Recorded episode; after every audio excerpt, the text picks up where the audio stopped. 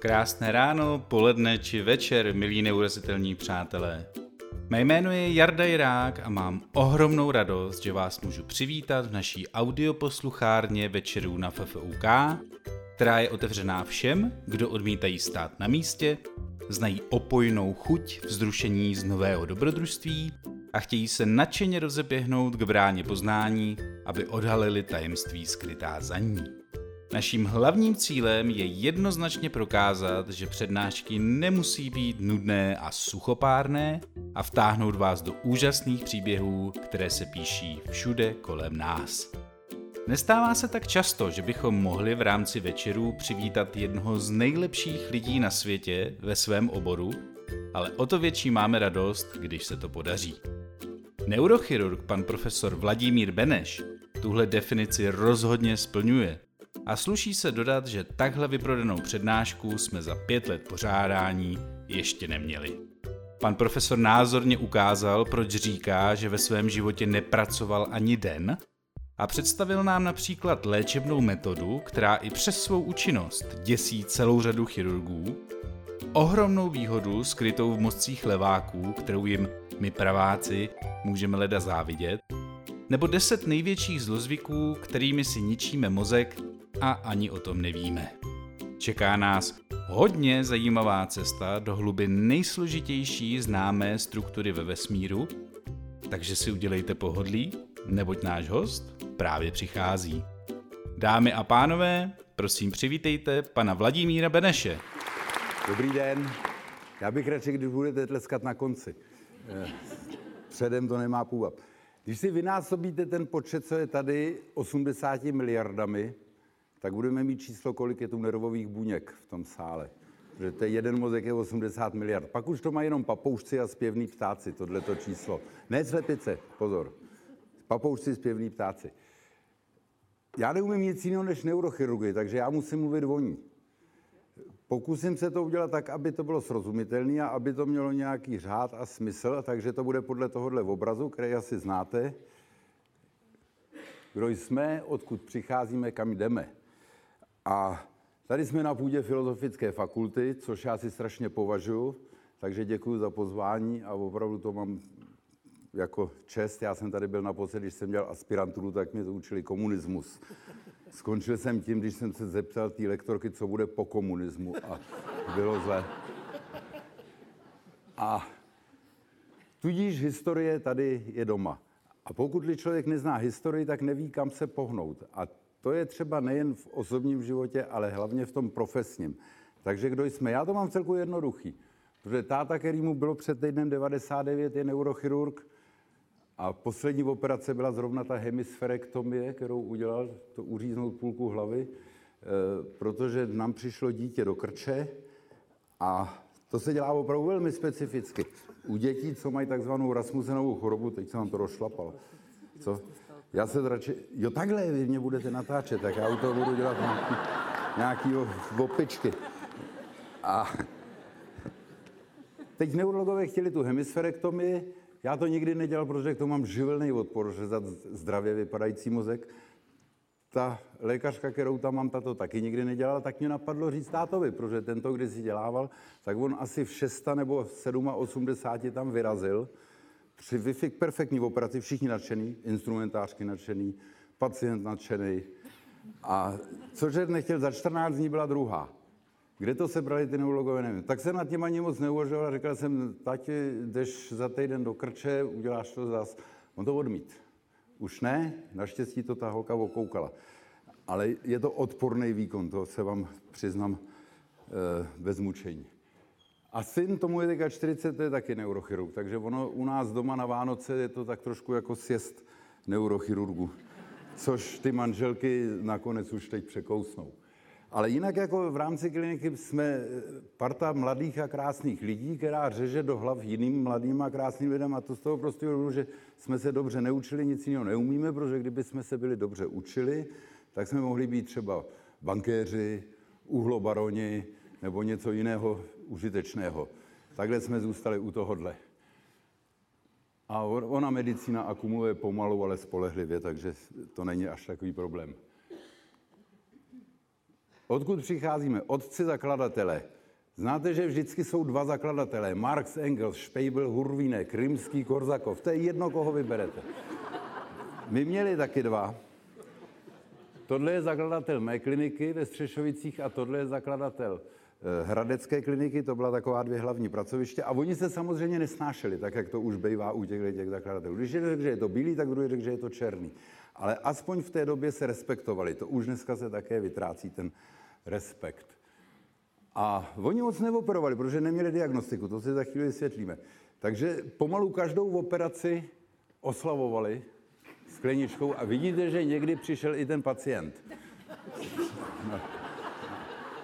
To se bohužel změnilo, my na to čas nemáme, protože děláme markantně víc. To, proč oni dělali málo, je zásluhou toho, že jejich diagnostické procedury bylo tohleto, to je angiografie, tu vymyslel pan Egas Monic, ještě se k němu dostaneme, tu používáme dosud.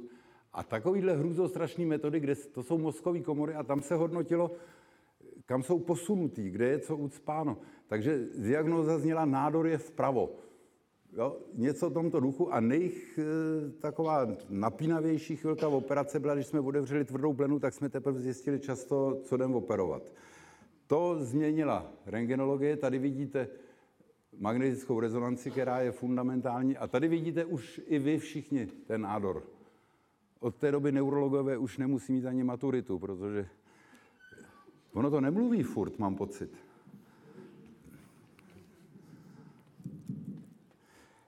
A nutno přiznat, že z neurochirurgu jediný Egas Munic má Nobelovu cenu a nemají za tu angiografii, za tu jí měl dostat taky, on měl dostat dvě, dokonce byl navržený, ale mají za lobotomii. Znáte? Tu vymyslel Nicholson, přelet přes kůkačí hnízdo, říkalo mi pár američanů, že po premiéře už nikdy žádnou neprovedli, do té doby to dělali jak na běžícím pásu, tuhle tu zrůdnost která na svou dobu byla excelentní, protože nebyly psychofarmaka. Takže na takový ty agresivní psychopaty to bylo jediné, co se dalo udělat. Já to viděl dvakrát v životě a už bych to vidět nikdy nechtěl. Eh, ale dostal Nobelovu cenu Konrád Rengen, to je paní Rengénová, Konrádová. Pak ji dostal ten Egas Moniz za, za tu lobotomy, ale tohle je angiografie první. Hounsfield s Cormacem za emiscanner, to je CT, počítačová tomografie. A Latrobul s Mansfieldem ji dostali za magnetickou rezonanci. To jsou vždycky takové ty originální obrázky, ono se to pak logicky vyvíjelo. A co je teď specifické a proč to je pro nás důležité a proč je to excelentní, že my víme, co jdeme dělat předem, můžeme si to rozmýšlet. Já většinou strávím víc času tím, že špekuluju, jak a co udělat. Ta operace pak už je nudná. Eh, centrální nervový systém, mozek a mícha neregenerují. Co my jednou uděláme, tak to je navždy. Já se omlouvám za to, že jsou ty diáky v angličtině, ale já jsem fakt neměl eh, čas asi cflajš to předělat do češtiny. A to znamená, že my máme jenom jeden pokus. Když něco zvořu, tak je to navždy. Ale že něco jste špatně rozhodli nebo špatně udělali, to víte až potom. To je to nebezpečný a nepříjemný. A plno našich operací je preventivních, ne léčebných. Vyndáme nádor, nádor prima, ale my ho vyndáme, než udělá nějakou symptomatologii. Teďka máte všichni už CT doma pomalu, protože toho je po republice šílený množství. Takže každý, kdo se voukne do hlavy, je vyfocený a nám chodí lidi, kterým dosud nic není. To je dost svízelný rozhodování, ale vždycky je to lepší. Výduť na mozkový cévě my vyřadíme ne proto, že by ta výduť tam něco dělala, ale ona praskne a toho pacienta zabije. Takže je to více-méně ten obor je v mnoha aspektech prevence. Že chceme předejít tomu, co se může stát, ale nejhorší na tom je, že komplikace obvykle té operace je přesně to, čemu chceme předejít. To je na tom nepříjemný. A teď už za mého otce to byla destrukce, vyrovnávání tlaků v hlavě. Dneska už ne, dneska už máme moc rekonstrukčních možností lecos opravit, srovnat. A pak se objevili v 90. Eh, neurochirurgie byla na vrcholu v 90. letech, protože začaly ty rezonance, technika se zlepšila, pořádný operační mikroskopy, takže 90. leta byl vrchol a konec byl na konci 90. let, protože se objevila radiochirurgie, objevila se intervenční neuroradiologie, máme daleko lepší prášky, aspirín ku příkladu, kombinaci a najednou se objevila velmi regulérní léčebná metoda, což je vlídná nevšímavost, nedělat nic. Nebudu operovat pacienta, který mu to nedělá symptomy, kdy nádor neroste, kdy vím, že ten člověk je spolehlivý a přijde na kontrolu, na nějakou rezonanci další. Teprve, když to poroste nebo když to začne dělat trable, tak začnu uvažovat, že něco udělám. Výborná metoda. Takže dřív ti naši otcové, oni byli piloti bojových letounů. Splnit misi za každou cenu. To je jedno, co rozflákali. Jo, vesnici kolem, sami sebe, tu stíhačku. Teďka už ne, teďka my jsme piloti aerolinek, něco zaskřípe a pryč.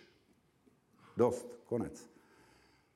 Což je spíš taková opravdu mentální změna, ke který došlo zásluhou těch e, vedlejších metod. Obecná lidská představa je, že nové je lepší. Pánové tady, který mají druhou manželku, mi potvrdí, že nikoliv. Jo, to je jenom mladší obtisk toho prvního. A samozřejmě z toho, když je nové lepší, to jsou ty radiochirurgie a podobně, tak si začnou lidi představovat, že chirurgie je teda už zastaralá a bez vývoje. To je logická úvaha. Z kraniotomie, to je ten náš přístup do hlavy, se stalo zprosté slovo. Chirurgové, když nějaký řekne laparotomie, no tak na něj ty ostatní koukají, jak kdyby bylo něco hrozně špatně. A u těch endovaskulárních ještě vždycky, oni mají ten svatý grál hned za rohem. My jim dokážeme, že chirurgicky je lepší tento typ aneurizmat ošetřit e, svorkou, operací, a oni řeknou, no jo, to je teď, ale my máme teďka nový nějaký coil, nový nějaký stentěk a to bude hned daleko lepší. Takže ten, furt se to posunuje. A k tomu určitě se jste slyšeli minimálně invazivní přístup. Já vám to udělám minimálně invazivně. To je komerce. Pokud bych měl před sebou velkou operaci, tak bych si přál chirurga, který se bude minimálně invazivně chovat k tomu, co jde operovat, a ne k tomu přístupu. To dělají ty nejmladší a zase to zašívají. Ale k tomu nádoru, aby se choval minimálně invazivně, a ne ten přístup. Já když zašiju ránu, tak tam dám tři stehy a ještě se to rozpadne, protože už to neumím. Když to bude moje nejmladší doktorka zašívat, tak tam těch stehů dá 30. Který výkon je větší, který přístup je větší? Ani jeden. No ale samozřejmě ono to má celé opačný efekt. My musíme být lepší, abychom vůbec obhájili svoji existenci. A dosud, ať je to, jak je to, tak platí, že chirurgie je nejrychlejší, nejefektivnější a nejpřesnější. A vývoj byl ohromný v posledních 20 letech. Leco uvidíme. A to, proč chirurgie je přesnější, rychlejší, bohužel neplatí v tom, že je i nejméně riziková. Ona je stejně riziková ve většině oblastí jako ty alternativní metody. To je stejný jako gamma nebo jako endovaskulární.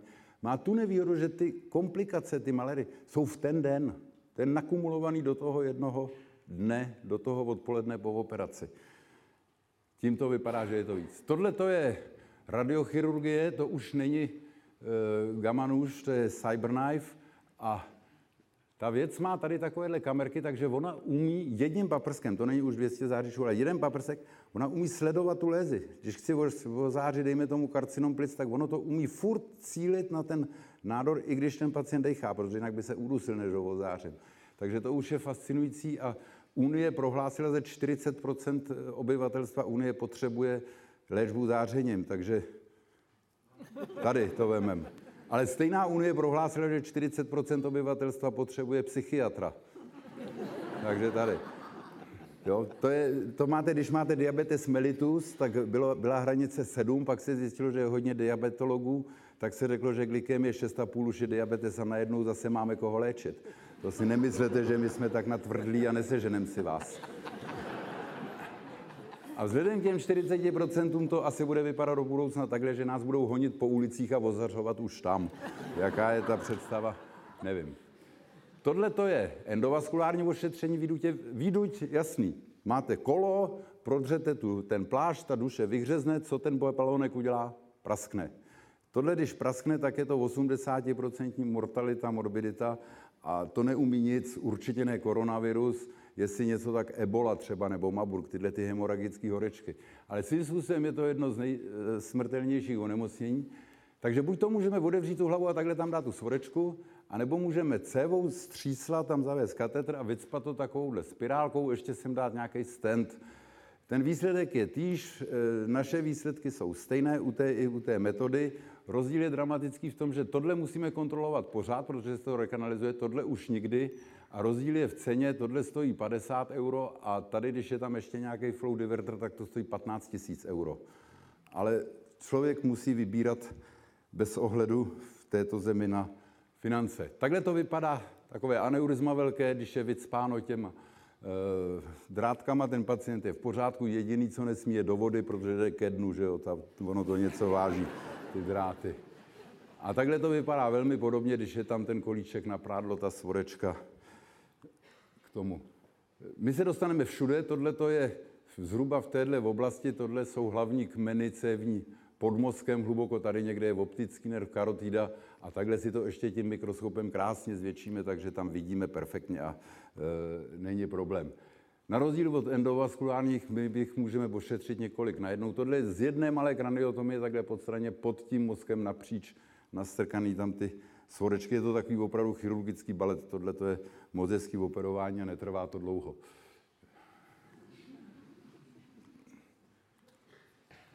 Máme nějakou technický problém. Asi se mi nevybily baterky, člověče.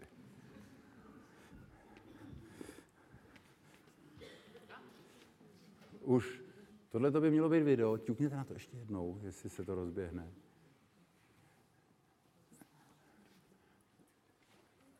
Jo, když jsem řekl, že je to rychlé, elegantní a prosté, tak tohle to je nesestříhané, když už jsme u toho aneurizmatu. Tohle je oční nerv. Tahle je to aneurizma, tady je čelní lalok zvedlý, tahle je strop očnice. Takhle ho člověk uzavře, já ještě jsem to tady dělal pomalu, protože jsem to chtěl na tom filmu. Normálně to jde rychlejš. A když ho teďka ještě na závěr skoaguluji, pozorujte, tak ono opravdu je vyřazeno definitivně a jednou provždy. Tahle za tou svorkou uvidíme krkavici, to je ta hlavní tepna, co živí jednu polovinu mozku, to je tohle, to kdyby člověk přetrh, tak to stříká do stropu a to je celé. Elegantní, pěkný, jednoduchý, že jo? Není to problém, ale může z toho být problém, protože když to praskne, tak najednou nevidíte nic jiného než červeno. A když to přeženu, tak po tomhle tom já tomu pacientovi můžu říct, já už vás nikdy nepotřebuji vidět. To neděláme, to je neslušný, že on přijde na kontrolu, potřesem si rukou, řekneme si, všechno je v pořádku, já mu vrátím flašku, kterou přines a zase jsme všichni spokojení. Tak bude, budete muset, nebo vyměníme to za ten váš tady? Jo, takže tohle to je náš chirurgický tým a tohle to je náš endovaskulární tým. A jelikož to není soutěž, ale spolupráce, tak my se k ním chováme s porozuměním a e, tak jako jakoby přátelsky, ale samozřejmě, že tím, že oni nejsou klinici, oni jsou radiologové, tak rozhodujeme my, protože my jsme klinici, my máme toho pacienta, my o něm víme. Tak můžeme dál. A talent je to, tohle je soubor nezhoubných nádorů, to jsou takzvané meningiomy, které jsou v oblasti, která se jmenuje petroklivální. A tohle to před 25 lety, kdybych řekl, že inoperabilní, tak mě nikdo nebude blamovat. Ale zásluhu těch alternativních metodik a toho, jak se ten obor rozvíjí, tak v současné době už je to e, v celku rutinní, ne rutinní, ale operujeme je běžně, když přijdou, můžeme, další. A tohle je taková, tak, taková ta odměna v medicíně. Tohle je mladá ženská, 30 let, 6 měsíců těhotná, ty nádory mají stejný receptory jako karcinom prsu, takže se můžou dekompenzovat těhotenství v té hormonální rozladě.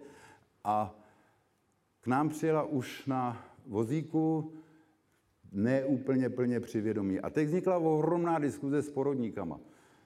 Potratit, v šesti měsíci, to je blbý. Oni na to mají takový ten středověký nástroj, že to dítě rozstřihají na malý kousky a po ty kousky vyndají. Hrůza. Tak to, to, když jsme se z toho zpamatovali, co navrhli, tak jsme řekli, tohle ne.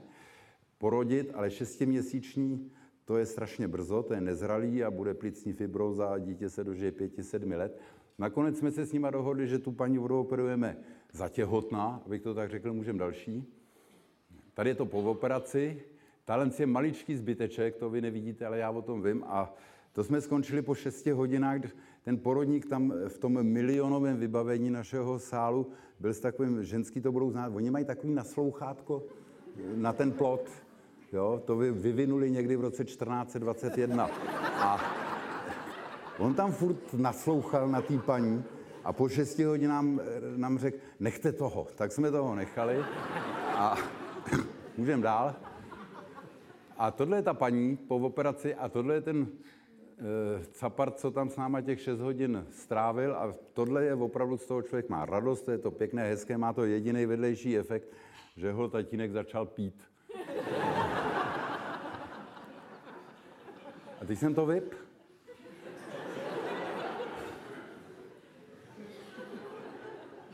Jo. Tohle je nádor, který se jmenuje švanom akustiku. To roste na sluchovém nervu, takže symptomatologie je jednoduchá. Porucha sluchu. Užitečný sluch, jak nejjednodušejš. Paní telefonujete tím uchem. Když řekne, že jo, tak začnu brzdit, protože vím, že 40% těch nádorů neroste. A mezi těmi dvěma snímky je 10 let, paní furt tím uchem telefonuje, je spokojená. Ale první snímek je tohle. A tohle to je po deseti letech. Bohužel, tím, jak nás je moc a jak všichni chtějí operovat, tak na většině míst by jí řekli, a zítra jdete na sál. A paní by nejenže přišla o sluch, ale mohla by mít křivou pusu, protože ten osmý nerv sluchový jde se sedmým, což je lícní, to je mimika. A tohle jsou ty tři metody, nebo ty tři alternativy. Tohle jsou arteriovenózní malformace, patologická spleť cév. Pacienta to ohrožuje tím, že to praskne a nakrvácí do mozku. A tady jsou tři po výkonu, kdy ty malformace jsou pryč. Jedna z nich je řešená gamanožem, radiochirurgicky, jedna chirurgicky a jedna endovaskulárně, že jsme tam pustili lepidlo. Mně je úplně jedno, jakým stylem toho dosáhnu, ale chci takovouhle angiografii po, potom a chci, aby ten pacient byl v pořádku. A na tom je nejsvízelnější teďka vybírat kterou tu metodu pro kterého pacienta vybrat. To je vždycky složitý, takže já to těm lidem vysvětlím, já jim řeknu statistiky, které jim jsou k ničemu, že jo, protože ty statistiky jsou pro mě. A pak je pošlu domů. Přijďte za 14 dní a řekněte mi, co jste si vybrali. A zajímavý je, že i osamělý pastevec z Beskyt dokáže sám za sebe rozhodnout, že lidi přeci jenom nejsou úplně hloupí, jak se nám snaží v mnohých televizních pořadech namluvit. Nechaj si to vysvětlit. Takže je to o tom rozhodování. Tohle je můj kamarád John Garfield, který to dotáhl až na Sir John. A ten vždycky říkal, že na, může naučit opici operovat, tady vidíte, že to dokonce zkoušel, ale nemůže ji naučit, kdy neoperovat. A to, to je hluboká pravda. A vždycky tvrdil, že méně je více a více je méně. To znamená, že mluvíme o tom, kdy brzdit, kdy utéct, kdy to nedělat, kdy tam nechat radši kousek nádoru, než poškodit nějakou cévu, kdy tam radši vůbec nejít, nebo kdy být, začít být opatrný. Tak dobře, takže mluvíme o té vědě a umění medicíny. Takže dvoj zaslepené randomizované studie, ty jsou jediný platný dneska. A tohle je třeba jedna o tom, která léčit aneurizmata, a vidíte, že ty křivky napřed byly roz, rozdělený. Vycházelo to ve prospěch té endovaskulární léčby, protože ten rozdíl byl menší než 0,05, takže statisticky významné, to se strašně hodnotí, bez toho teď už nic nemůžete publikovat. Ale ono po 15 letech, protože ty endovaskulárně dorůstají, se najednou ty křivky trošku otočily. Ještě to není statisticky významný, ale ti autoři, který znám, my jsme dokonce v téhle studii participovali, tak jakýkoliv nový poznatek jenom podpoří tu originální teorii, že to endovaskulárně je lepší. Víte, co jsem teďka definoval? Náboženství. Jo? Z tohohle pohledu, když nový poznatek prostě jenom podpoří to původní, vzpomeňte komunismu, kdo jste ho zažili. Tam vždycky, ať se stalo, co se stalo, tak to jenom znova ten marxismus, leninismus podpořilo. Z tohohle pohledu Freud není žádný vědecký systém. To je to tež. A je jedno, jestli to dogma mají tyhle ty tři chlapy, nebo jestli je zelený, červený, modrý, hnědý, černý, to je fuk. Tenhle člověk je Karl Popper a ten tvrdí, že, nebo tvrdil, on už zemřel, že vědecká je pouze ta teorie, která může sama sebe vyvrátit. A tohle, když má člověk v paměti nejen v medicíně, ale v životě, tak se vyvaruje mnoha chyb a nepropadne dogmatům, který se na nás valí odevšať. Ty randomizované studie jsou tohle. To je mapa. To je, jsou dopravní značky. Něco, čemu je mezinárodně rozumět, něco, co mě dá určitý rámec, kterým se pohybovat, protože tak, jak voláme po medicíně založené na důkazech, tak zároveň voláme po individualizované medicíně. To je trošku v rozporu proti sobě. Takže já použiju tu mapu. Tady vím, že z bodu A se dostanu do bodu B a Co tam bude mezi tím, to dost dobře nevím. Já tam musím dojít, abych to viděl, že to vypadá takhle. A že zrovna třeba tudy přes ten ledovec neprojdu, že musím kolem. Takže o tomhle tom je medicína, že člověk léčí jednoho a s ním se musí domluvit a nikoli jak jenom podle těch studií. Je to nebezpečný v současné době, protože ty studie se používají zase jako dogma. Pak je druhý nebezpečí u nás. Naše literatura se hemží takovýhlema kresbama. Nikdy to není fotka, vždycky je to kresba. A samozřejmě mladý adept si řekne, jo, to je krásný přístup, to si chci taky vyzkoušet. Zcela srozumitelné, logicky. Ale pravděpodobnost, že to na tom operačním sále bude vypadat jako na té kresbě, je asi taková, jako že tuhle paní potkáte na žlutých lázní. Nula. Nelze. Pak zase máme v oboru poděsy, který vám ukážou, máme Inda jednoho, který je excelentní a ten vždycky ukáže snímky s hrůzostrašným nádorem a řekne difficult but possible. A pak ukáže povoperační rezonanci, ale jak ten člověk vypadá, to už nám neřekne. Jo? Takže cena tohohle je to taž jako talent z těch medvědů na konopišti. Nula. A pak co se od nás očekává? Tohle to je můj kamarád, my jsme stejný ročník a on dá na, e, v obědě mu, říkám, ty Václave, jak často trénuješ? On se na mě podíval jak na úplnýho neznabu a říkal, no denně. Tak jsem zase já na něj koukal říkám, jak, jak dlouho? On říká, čtyři hodiny. Představte si to, čtyři hodiny to fidla. Jo? Začal, když mu byly dva. To já jsem si na písku, že jo? Když já začal mouchám trhat nožičky, tak on už e, preludoval někde na veřejnosti. Co jsem začal chodit na 12 let na pivo a za holkama, tak on už byl e, aspoň tady v republice velmi známý. A když já jsem říz 25 do prvního člověka, celý podělaný, tak on už byl světoznámý virtuos. Kdo děláte nějaký sport, tenis třeba, nebo co já vím, tak vždycky poznáte člověka, který se to naučil v dospělosti od toho, kdo se to naučil od dítěte. A pak jsem se ho zeptal na základní otázku. Ty Václavé uděláš chybu? A on se zase na mě kouknul jak na úplného blbce. Řekl, no samozřejmě. Od nás se očekává, že ji neuděláme. Hm? Když přijdete k chirurgovi a zeptáte se ho, jaký má výsledky, a on vám řekne, že nemá komplikace, co uděláte? Správně, prchnete, protože buď je úplně blbej a není si jich vědom, anebo vám lže. Oboje je špatně. Nelze dělat bez komplikací. Naše celá snaha je dostat je na co nejmenší míru. A pak je to o vzácných onemocněních. Tohle to je onemocnění, který se objeví u jednoho novorozence na milion novorozenců. Takže v naší republice dejme tomu jednou za dva, za tři roky. To nemůže umět každý potom ošetřit, že jo? Ale každý neurochirurg by měl být schopen to zhodnotit a navrhnout léčbu, ale ne každý bude schopen to udělat. Ale bohužel u nás, jak jsme taková ta egalitářská společnost, tak jsme všichni stejní, že jo? Já když mám pět sekundářů a mám jim napsat posudek, tak, mus, tak nemůžu napsat, že jeden je úplně blbej a jeden je vynikající. Já musím tak nějak jako, jo, to nivelizovat. A tomu největšímu blbci napíšu, že je hodnej na rodinu třeba. Jo, něco v, tom, v, tomhle, v tomhle duchu. Tak a teďka kam jdeme?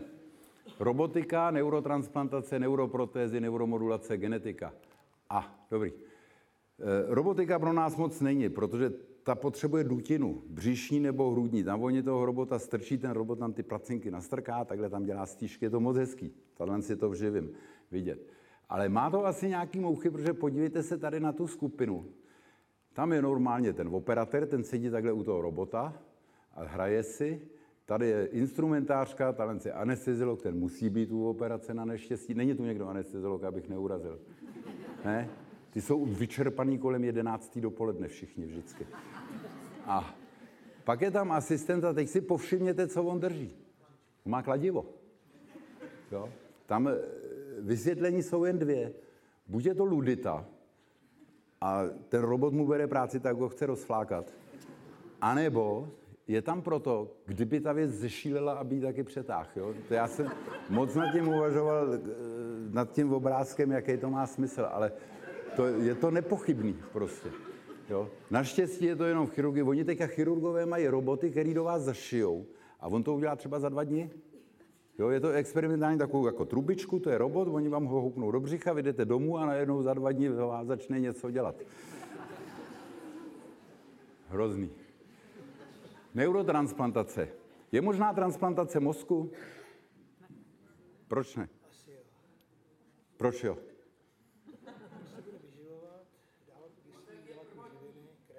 Opačně, tělo může být asi transplantovaný spíš. Jste na to přišla, vy jste chytřejší než medici naše. Aha, tak to jo. Není možná, protože ten mozek je příjemce, to tělo je dárce. Trošku průser je, že eventuální děti by měly genetickou výbavu toho těla, ale člověk je ten mozek. Ruce máte proto, aby udělali, co ten mozek chce, oči proto, aby mozku dodali informace. Jo, prostě všecko dělá ten mozek. Srdce, to je taková blbá pumpa, to když řeknu Pirkovi, tak se může podělat. E, a a při nejlepším si na konci života vymyslí nějaký arytmie, že jo? A teď to honí do toho oběhu, to je potrubí takový, a 20% z toho jde do dvacetiny hmoty tělesní. A to je mozek. Jo, to tam opravdu žene komplet všechno. To játra to je taková chemická faktory, nic jiného, že jo. Ty jsou trošku složitější, ale taky nic moc. Ledviny, taková čistička tamhle v troji, že jo, při nejlepším. A všecko se dá nahradit. Vemte, or... není tu někdo ortoped? Ne. Jste ortoped, že jo? Vy když to blbě uděláte, tak to přerazíte tu nohu znovu. A sežroubujete to znova. Tak dlouho, až si to sedne. Ono nakonec ten organismus si s tím poradí. To my nemůžeme. A transplantace ne, talent, tohle to jsou pokusy z 50. let, tohle je ten Canavero před pár lety, to bylo u nás, to byla ohromná sranda, já říkal, jsem doma říkal, že o co, že to udělali v Číně, Chtěj, chtěli to udělat v Číně, neudělali. On to měl dobře vymyšlený, on toho člověka chtěl podchladit, to už jsme dělali před 50 lety, na 9 stupňů, takový zmrzlík trošku. My to dělali na paviánech, ty vydrželi 3 hodiny. Jsme je vypustili do extrakorporálu, šli jsme pryč. E, sešít všechny ty měkké tkáně, kosti, to není problém. Problém je ta mícha, kterou on chtěl ufiknout hodně rychle a pak dal mezi to nano, nějaký partikule. Jo? Co je nano, tak to všichni jsme z toho celý pav, že jo? tomu nepropad akorát pan Radim Uzel e, a, a sexuologie. Ale my ostatní, když je nano, tak to musí být dobrý, že jo? A pak tam chtěl dát fuzogeny mezi ten nervový systém, na ty pahýly míchy. A ten fuzogen, to, to se proflák, co to je, víte, co tam chtěl dávat? Etylenglykol. Víte někdo, co to je? Fridex. Fridex. Ano, to je Fridex. To je panáce a všech nemocí. Chytnete něco, šup, polejte se Fridexem, už bude dobře. Tak a neurotransplantace, to je mnohem zajímavější. Hormonální nemá smysl, protože to jsou e, hormony podvězku mozkový a ty umíme docela dobře vyrábět, tam to není problém. Humorální to už je o něčem jiném. Jde hlavně o dopamin, v hloubi mozku jsou dopaminergní neurony, které produkují ten dopamin a když ho přestanou produkovat, tak ten pacient má parkinsonské onemocnění. Třes, hypomimie, blbej. E, krásná taková tria. Takže celku jednoduchá úvaha, a to byla 80. léta. Buď vzít embryonální nervovou tkáň, anebo napěstovat buňky, které budou ten dopamin produkovat a tam do toho mozku je dát.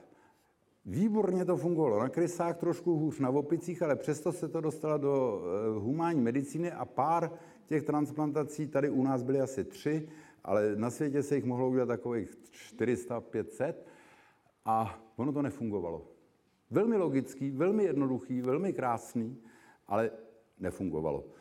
Tak se to potichu opustilo a pak se začali objevovat lidi, který se rozhodli, že budeme rovnou rekonstruovat eh, okruhy, dráhy, jo, při poranění míšním, při roztroušené skleróze, eh, při eh, amyotrofické laterální skleróze, při takových demilinizačních onemocnění. To je absurdní pitomost. My neumíme vyrobit trakař, tak si řekneme, kašlem na trakař, jdem si udělat raketu rovnou. Co by jsme se zdržovali kolem nebo trakařem. Takže v současné době všechny ty kmenové buňky a podobně je komerce v rozvojových zemích. Není to o ničem jiném než o té komerci. Když vám někdo nabídne kmenové buňky a máte dost peněz, tak si je kupte, večer si je nějak hezky uvařte, udělejte si prýma e, jako večírek se svíčkama, ale jinak to k ničemu jinému není. Zrovna s Pirkem jsme onehdá někde seděli, já mu říkám, ty Honzo, ty kmenové buňky, to bude fungovat v srdci blbej sval, že jo? A on se tak na mě koukal říkal, ty jsi blbej.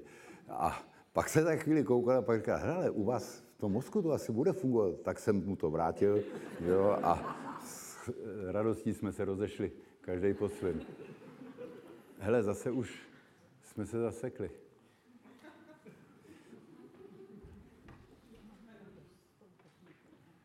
Jo, tohle je video, tukněte na to. Tohle je míšní nádor. Ten je tady. Tady jsou, je normální mícha. A teď si představte ty miliony těch drah, co tam jdou, těch nervových výběžků. A každý má svůj nějaký cíl. Už jenom ten problém při té rekonstrukci, dostat ty správný na ty správný. Některý jdou nahoru, některý jdou dolů. To je absurdní úkol. Tady uprostřed jsou buňky, které dělají třeba pohyb, tam jsou alfa-motoneurony. Jak je nahradím? Teď já nevím, co, jak to tam mám nahradit. Mám tam dát kousek nějakých e, nervových tkáně a kousek nějakých e, kmenových buněk, kterými udělat ty dráhy. A to jsou ty nejmenší problémy, které u toho jsou. Takže tohle je opravdu absurdní e, činění. Já nevím, kam bych to namířil. Můžeme dál? Kmenové buňky v současné době a ku podivu, to američani začali používat u mrtvice. U mrtvice máte centrum toho, té ischemie, kde je ta tkáň mrtvá, pak je takzvaná penambra, to v okolí, tam je průtok někde kolem 10-15 ml na 100 gramů tkáně a ty buňky nejsou mrtví, ale nefungují. A oni začali do, toho, do této oblasti dávat kmenové buňky, které si vypěstovali někde. A ono to ku podivu velmi dobře funguje. Ne, že by ty buňky rekonstruovaly nějaké okruhy, nebo že by tam nahrazovaly tu nervovou tkáň, ale ty buňky produkují nesmírně potentní růstové faktory. A viděl jsem fascinující videa, takže jsem zvědavý na to, kam se tohle to hne a zda to, jo, člověk vždycky, když je to z jedné laboratoře, tak by to člověk chtěl vidět z jiné laboratoře, která je schopná to opakovat. Takovýhle výzkumu už bylo plno, že to nikdo nezopakuje po tom originálním autorovi. Můžeme dál? Tohle jsou neuroprotézy. Tohodle slepce já jsem viděl prvně v roce 86, to dělali někde v Dobelovo Institute v New Yorku. On má brejličky a takhle do zrakový kury má zavedeno 620 drátů. Ze 620 bodů dokážete složit portrét, že toho člověka poznáte. To nám tam ukazovali, to bylo fascinující. A najednou tenhle slepec, on řídil auto. On zacouval do garáže. To já nedokážu. Jo, a vidím dobře. Ale po, po 30 letech jsem žádný jiný podobný film neviděl. Furt je to tenhle ten jeden jediný. Teď to dělá kamarád někde v Alicante, američani tam přijeli, že jo, chtějí zkoumat na Španělech, nechtějí zkoumat na Američanech, celku logicky, že jo, to je e, náš osud trvalej, že jim děláme všechny studie. A tam dokázala slepá ženská rozeznat světlo a tmu. A bylo to pro ní tak fascinující, že když to přestalo fungovat a ona zase přestala to světlo a tmu rozeznávat, tak upadla do depresí, byla špatná. Sluchový implantát přímo na mozkový kmen. Viděl jsem film, kde se dva hluchoslepí baví o Shakespeareovi v parku na lavečce. Neuvěřitelný, to si člověk řekne, to je fascinující. U nás se jich udělalo asi pět.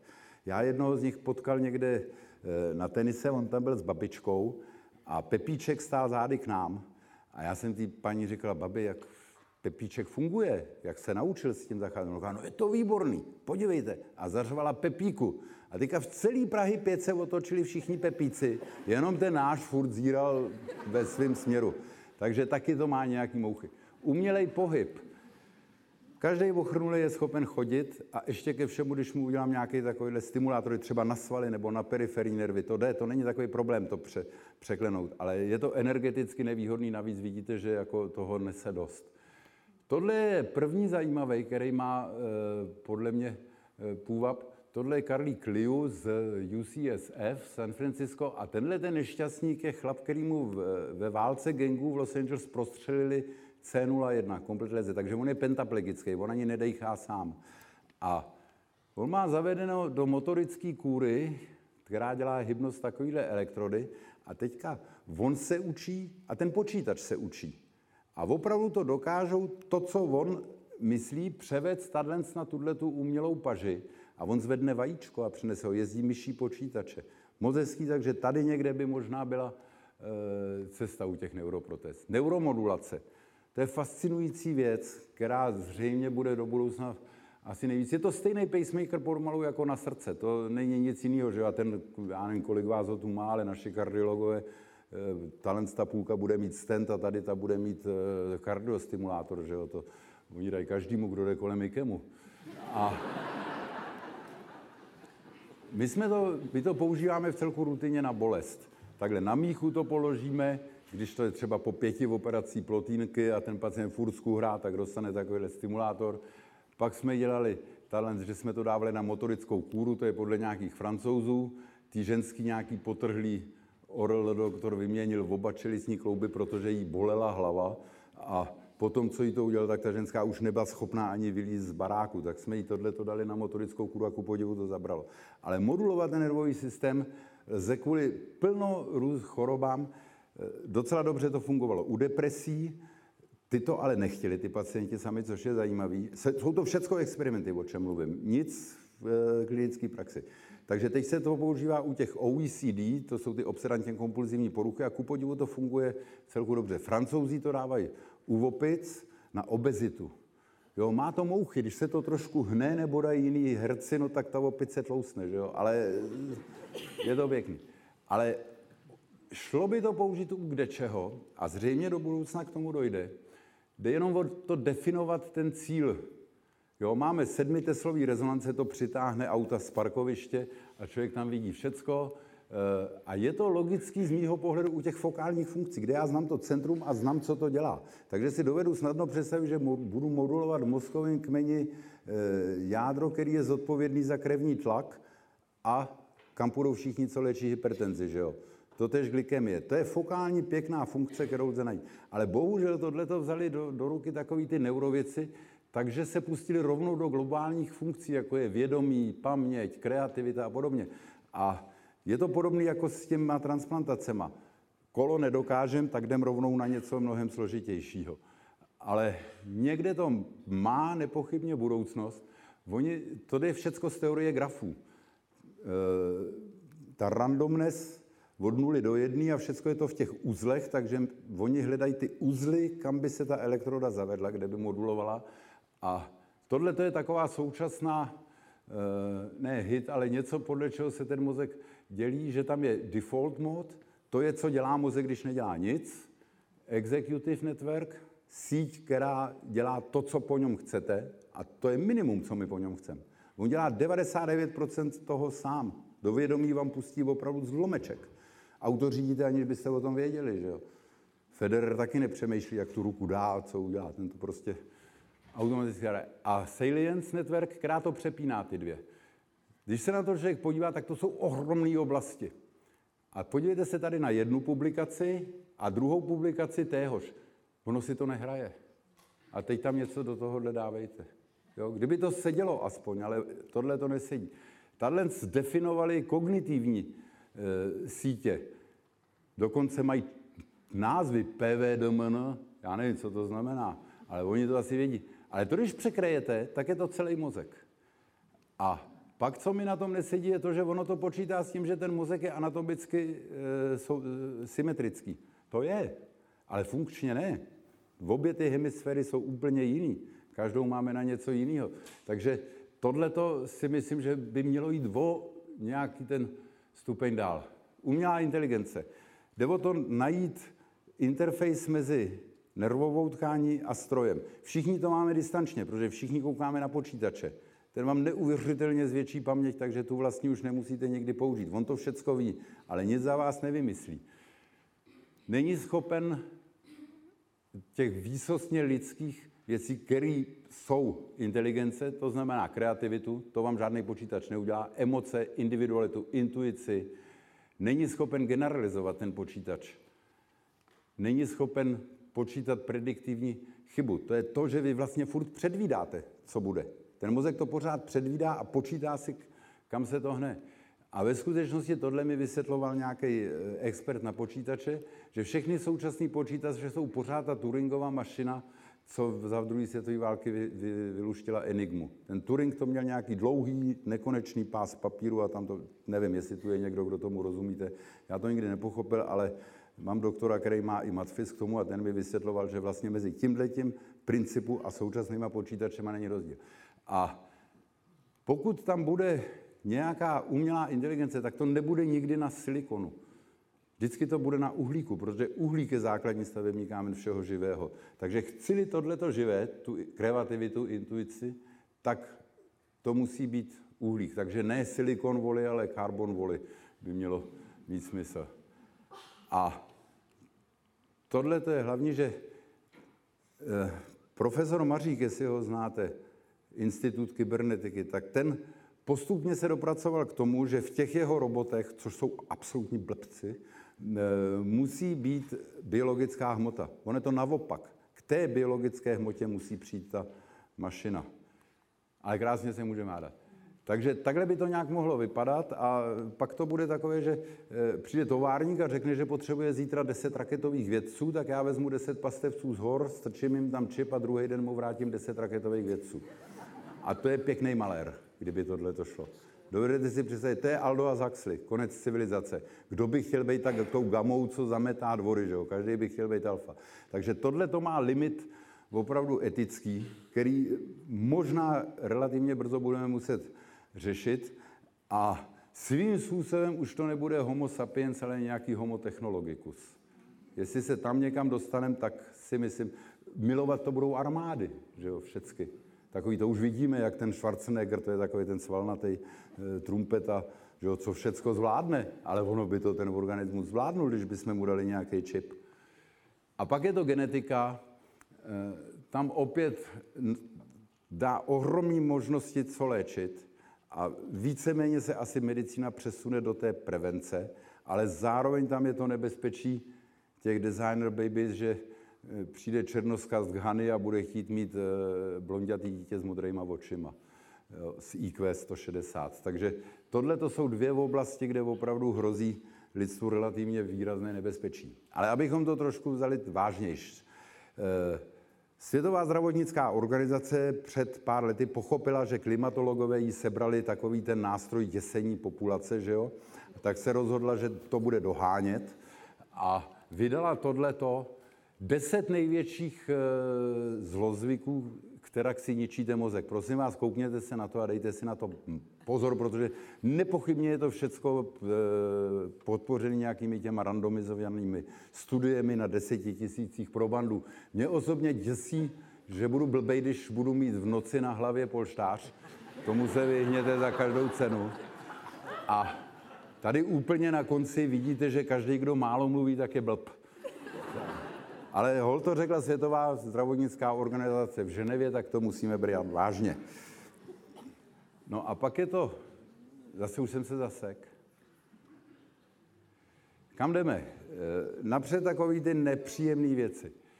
V roce 2003 jsme měli 2300 operací na 1 milion, tehdy v Británii dělali 800 na milion. Pozor na to, onemocnět v Británii. Šup na nějaký dopravní prostředek přes kanál. E, v roce 2018 my už jsme měli 3300, kolik měli Britové, nevím, ale my jsme suverénně na špičce nejen v těch stentech, ale i v tomhle tom. Je to špatně. Jo? Těsně za náma kulhají Rakušaní, Němci, Švýcaří, ale to, co děláme my, ne. Je to dáno tím, že my máme na 10 milionů 16 oddělení, což je minimálně o 6 víc, jak uvidíte za chvilku, a že máme jednoho na 50 tisíc, jeden neurochirurg na 50 tisíc obyvatel. Ideální to mají Holanděni tak jeden na 100 tisíc, ale u nás stát rezignoval na jakoukoliv regulaci v tomhle odborné společnosti mají legislativně váhu holubářů nebo filatelistů, takže nám nikdo nemusí naslouchat a záleží to na tom, jak doveme. Nejnižší v tomhle jsou Japonci, ty mají jednoho neurochirurga na 10 tisíc obyvatel. To už se operují vzájemně, že jo, tam jiná cesta není. A samozřejmě je logický, že tohle nejsou čísla naše, těch 50 a 30, to jsou čísla endokrinologů a adenomu hypofýzy. Oni původně chtěli, aby to bylo 100 operací za rok na to centrum, který to má dělat, pak zjistili, že tohle to nejde, a jsme v tom rozvinutém světě, tak řekli 50 jako optimum, ale dokonce šli dolů až na 30. Proč myslíte, že 50 operací za rok? Alespoň. Ano, jedna týdně, tím je to rutina, tím je to otrava pro nás, ale pro toho pacienta je to bezpečný, protože když je v operace dobrodružství, tak to, tam je riziko inherentní, to nenesu já, to nese ten pacient, že jo, já se neříznu, maximálně kuchnu instrumentářku, ale ta je tam proto, aby držela, že jo. Takže tohleto. A teď se podívejte, jak to u nás vypadá. Můžem? Tohle to jsou ty nezhoubné nádody, to je to, co všichni opojdeme nejradši. A tady máme za deset let jak to vypadalo v republice, končí to rokem 15, já teď se chystám v roce 20 to udělat, tak těch 30 za rok splňuje přesně polovička z těch 16 a tohle, to, co dělá těch zbylých 8, by snadno absorbovalo těch prvních 8. Takže tohle to není zrovna blahodárný a jako určitě bych nechtěl v rybitví si nechat dělat eh, meningiom lokalizovaný kdekoliv. Další, protože za deset let jich měli deset, no tak to nemá smysl, že jo, to dělat. Můžeme dál? Tohle to jsou hypofýzy, to je ten podvěsek mozkový. A tady vidíte, že těch 30 sotva splňují tři, ale tadyhle v hrobu, no tam asi rovnou, že jo, půjdou. Takže tohle je u nás to úplně nebezpečný, ale my se furt tváříme, že všichni umíme všecko. A sebe těžší diagnózy klidně v hrobu udělají. Pak ho tam uložej, že jo, a můžeme dál. Co? Má to daleko. Nemá to daleko, no. To je u Teplic. My jsme měli, kdysi já byl v Ústí dlouho a hrob je město u Teplic, tam jak je Bouřňák, jestli to někdo znáte. A přišel z hrobu pacient jménem Smrt. To bylo, to bylo vrcholný. Jo? Tak mu můj první šéf vyhověl. A, a pak máme něco, co je European Working Time Directive, nařízení o pracovní době. O to se nám postaral ten Špidla, ten introvert, jestli si ho pamatujete. Jo? A mnoho jiných. Ve státech omezili pracovní dobu na 80 pro rezidenty, pro mladé. U nás se to týká všech, včetně armády. EU, když bude bojovat s někým, tak ve dvě odpoledne řekne a dost pro dnešek. No. V Japonsku nemají limit a my máme 42,5. To znamená, že se nikdy nesejdeme všichni. Tam, kde dřív byli čtyři doktoři, tak jich potřebujete 40. Eh, ten pacient nikdy nevidí stejného doktora dvakrát, protože jeden ho přijme, pak má náhradní volno, druhý mu napíše medikaci, pak má taky náhradní volno, třetí ho odoperuje, ale pak už nepřijde, protože nesmí. Oni to budou hlídat brzo, jo, aby jsme náhodou to eh, nepřeháněli. A pomalu, ale jistě, oni jsou dobře odpočatí, ty mladí, a plní dojmu z rodinného života. To, tam je taky nařízení 11 hodin ve 24 hodinách v jednom kuse odpočívat. My jsme to zkusili doma. Jo? Lehli jsme si se ženou na zahradu a že 11 hodin budeme odpočívat. Po pěti minutách jsme se tak jako začali ošívat. Po deseti jsme se pohádali a po patnácti jsme šli něco dělat, že jo, logicky. Ale oni jsou plní dojmu z rodinného života. Ale taky nabídou e, mentality dělníka od pásu, což není to úplně dobrý. Tohle to je e, Británie, tam oni mají ten, ten národní zdravotní e, systém, že ho, který okopírovali v 50. letech prý, nevím jistě od nás. A ta jejich, která se stará, je třetí největší zaměstnavatel na světě. Na těch malých ostrůvcích má 1,4 milionu zaměstnanců. Před nimi jsou indické železnice a největší zaměstnavatel na světě je čínská armáda. Jo, a teď si to představte, čtyři ku jedný jsou administrátoři na každou sestřičku, každého doktora. Tam od čtyři hlídají. U nás je to tak dva, tři ku jedný, ale pořád je to lepší než ta Británie. Britové jsou nejen takový jako e, socialistický v tomhle, ale taky, když přijde nařízení, tak ho i hned splněj. Takže když přišlo to nařízení o pracovní době, tak oni to rovnou přijali a najednou zjistili, že jim chybí 9 tisíc mladých doktorů. Proto taky všichni naši tam našli místo. Mně se kamarádi z Německa ptali, máš někoho, kdo umí Guten Tag? A jen jsem řekl, že jo, dej mi ho, pošli mi ho. Jo? Takže proto ty naši to tam našli, ale na druhou stranu i hloupej Honza šel do světa, takže já bych eh, to skoro dal povinně, a jdou ty lidi ven. A dřív jsme měli zhruba 32 tisíc hodin na to vychovat ne- nového neurochirurga. Teď komora chce 60 měsíců, nevíc, takže to na to máme 11 tisíc. Za 11 tisíc hodin v průběhu pěti let já ho to nenaučím. Ať dělám, co dělám. Navíc těch pacientů není tolik, těch pracovišť je moc, takže splnit to chirurgické penzum je neuvěřitelně svízelné. Nevím, jak v ortopedii. Cože? 70 měsíců. No je to složitější. Jo.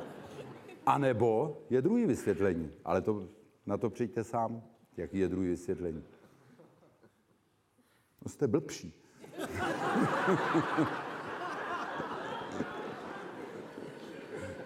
Mě zvezli, ale tohle člověka musí napadnout, jo.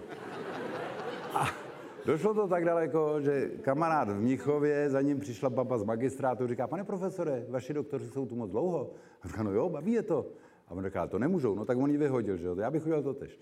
Baba byla za týden zpátky 15 tisíc euro pokuta. To kdyby mě udělala, že jo, tak se zařadím mezi ty v exekuci, nebo jak jsou těch pastech. Druhý kamarád v Lozán, ty platili dvěma ničemům, který vyhodili. Oni pak zažalovali, že, že je tam drželi dlouho, tak jim platili 80 tisíc franků pokutu ze svýho.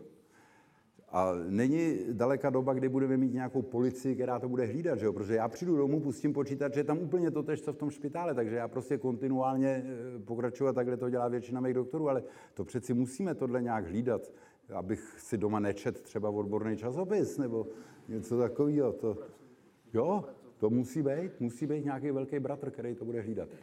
Tak a potom my máme tu nevýhodu, že Eh, si nějak furt neuvědomuje, že, jsme, že za hranicema naší země jsou jiné země.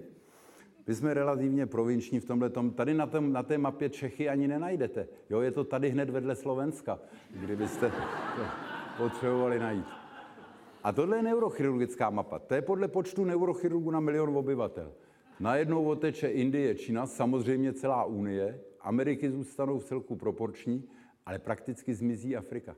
Tam je jeden na 8 milionů obyvatel. To je neuvěřitelný. Tam prakticky nejsou schopni skoro ničeho. Takže my se jim tam věnujeme, my tam dost jezdíme všichni s radostí. Jo, takhle to tam vypadá, tady necháme toho Černocha pracovat a já se Španělem na něj čumíme.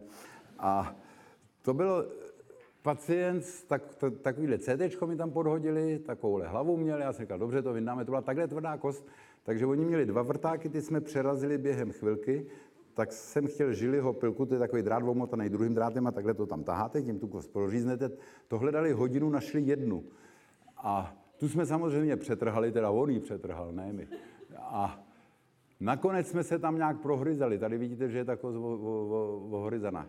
Takže my jsme odjeli a v dvou milionový Mombase nebyli schopni se dostat do hlavy, protože neměli čím. Úraz, cokoliv. To je opravdu situace, která je neuvěřitelná, nepochopitelná.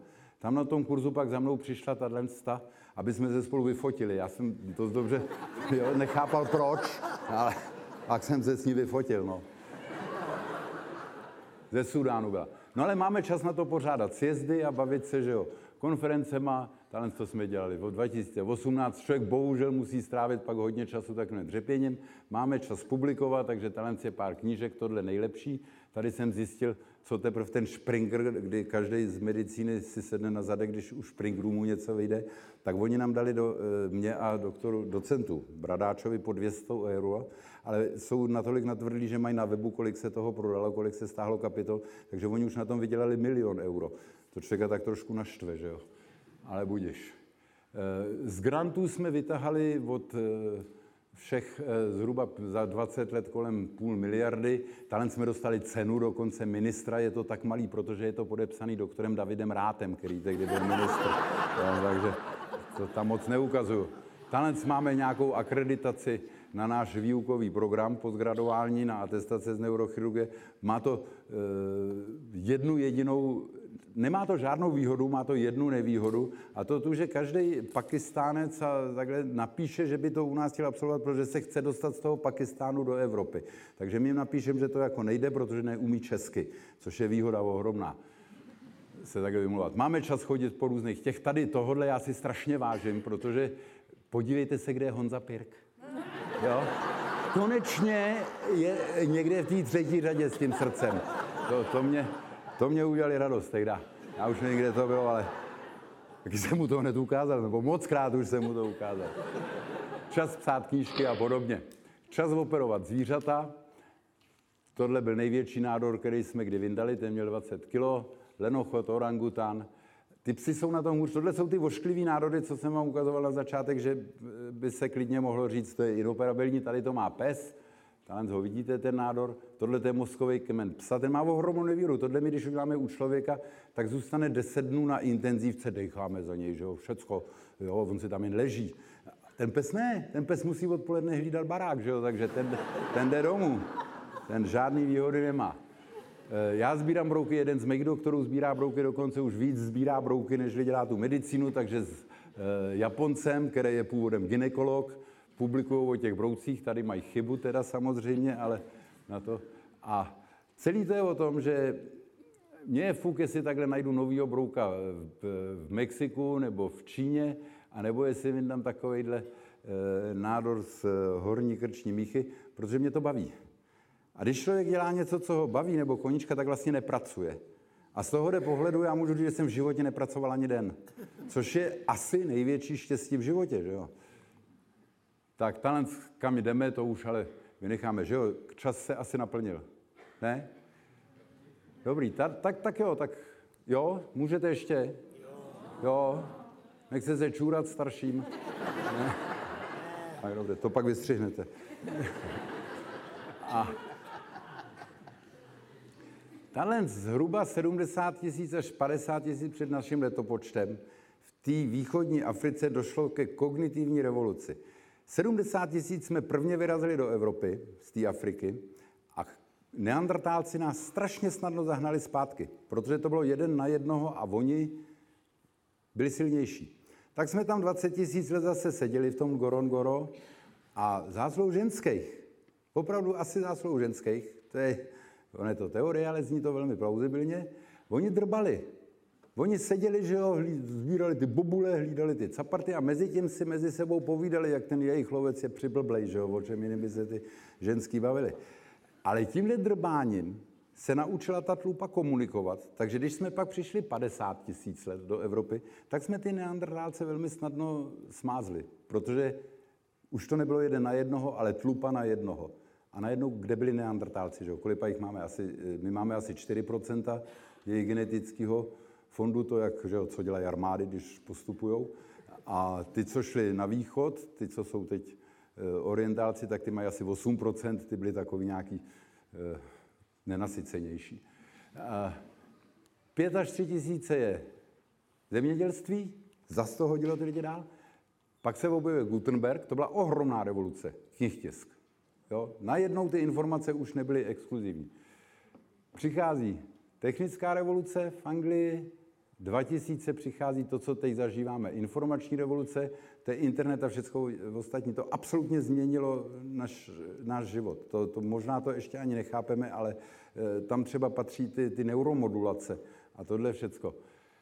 Takže nepochybně přijde něco, něco, čemu říkám mozková revoluce, ale kdy to bude, to já nedokážu odhadnout. Ale určitě k tomu dojde. A všecko se to zrychluje, ty intervaly se zkracují a kdo čte Vojnu a mír teďka? Kdo jste četli Vojnu a mír? Kdy? Dávno. No.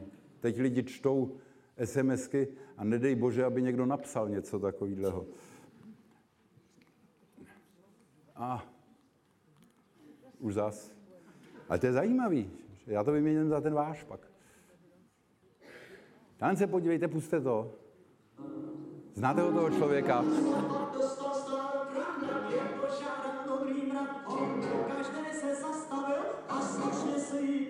To stačí? Nebo ho chcete? Ne. Tam je první střih za minutu a půl. Puste si kdokoliv, jakýkoliv film ze 60. let. To bude neuvěřitelně pomalý, to se budete nudit, budete chodit někam a koukat a ono se tam nic nestane, že jo. To byl ten Bergman, to, to začali a na konci tam byli ty sami, akorát jeden byl mrtvej a nic. A teď puste tohle.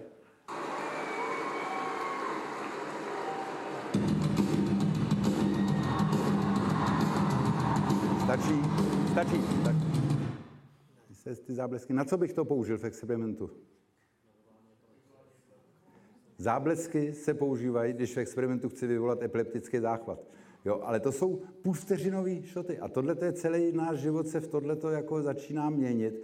A je to, tohle ty mladí. My přijdeme mezi operacema na sesternu, tam sedí tři, čtyři naše instrumentářky. Oni se s náma nebaví. Oni mají ty mobily a teď si to posílají. Já mám v podezření, že tam jako si píšou, jaký by jsme blbci, že jo, ten, ten, co tam s nima sedí. Takže takhle to teď vypadá. Bohužel, můžeme další. Takhle jsme my staří, že jo, natvrdlí, blbí. Tohle to je paleobotanik, eh, docent Pokorný, kde si v Africe dřepíme, žádný mobily, nic. Ale najít dneska už místo bez mobilu je strašně svízelný. V Číně vylezete na 4000 horu a on je tam signál. Jo? A jste tam první, tam nikdy nikdo nebyl, ale oni tam ten signál mají. Takže hledat místa bez, bez e, signálu je dobrý, protože nejenže vy se někam dovoláte, ale oni taky ví, kde jste s kým a co tam děláte, že jo? což není zase tak úplně příjemná ta. Tak a tohle je asi finální. Tohle jsou dvě souměřitelné entity. Jediný dvě v celém známém univerzu, nebo co. Tohle je vesmír a tohle je mozek. To jediný se dá srovnat. Ten mozek nejde srovnat s ničím jiným. Nikdy ho nepoznáme, protože na jeho poznávání používáme než ten mozek, takže to nejde. Ty křivky se nikdy nesejdou. A tohle, co vypadá velmi složitě, je ve skutečnosti dětská hračka. Víte někdo, co to je? Co? Dopák, myslíte kaleidoskop, roztahovací kouli? Ne, ne, ne, ne, ne. Teď jsem na to viděla někde reklamy, je to takhle malinký a dá se to takhle. To není ono, to není roztahovací koule. Ano, to je celosvětová mapa internetu. Jo, ty uzle jednotlivý, všecko. A proti tomuhle, nebo proti tomuhle, je to nic, dětská hračka. Primitivní, jednoduchá a nezajímavá. Tak, to je všecko. Děkuju.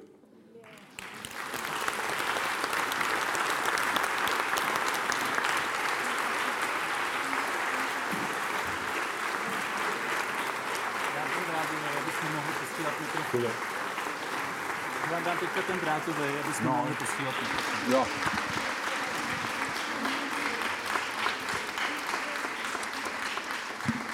Děkuju, ale já ne, nemám co přidat, že jo, jako... Jaký dotaz z publika, než na, začneme elektronické? Že by ne? No dobrá. Tak Pavel by rád věděl, jaký vliv má běžné vysokofrekvenční záření vytvořené člověkem, třeba rozhlasový televizní signál, Wi-Fi, GSM, GPS, na mozek? Žádný. Není prokázáno vůbec nic. Děláte v Česu asi, že jo? Nebo Telekomu. ne, ale opravdu ne, není nic prokázáno. Se, že teplo mozku škodí, to je to spaní pod polštářem asi. Znamená to, že při pohybu, při pobytu, pardon, v sauně si nevědomně ubližujeme, zabíjíme neurony?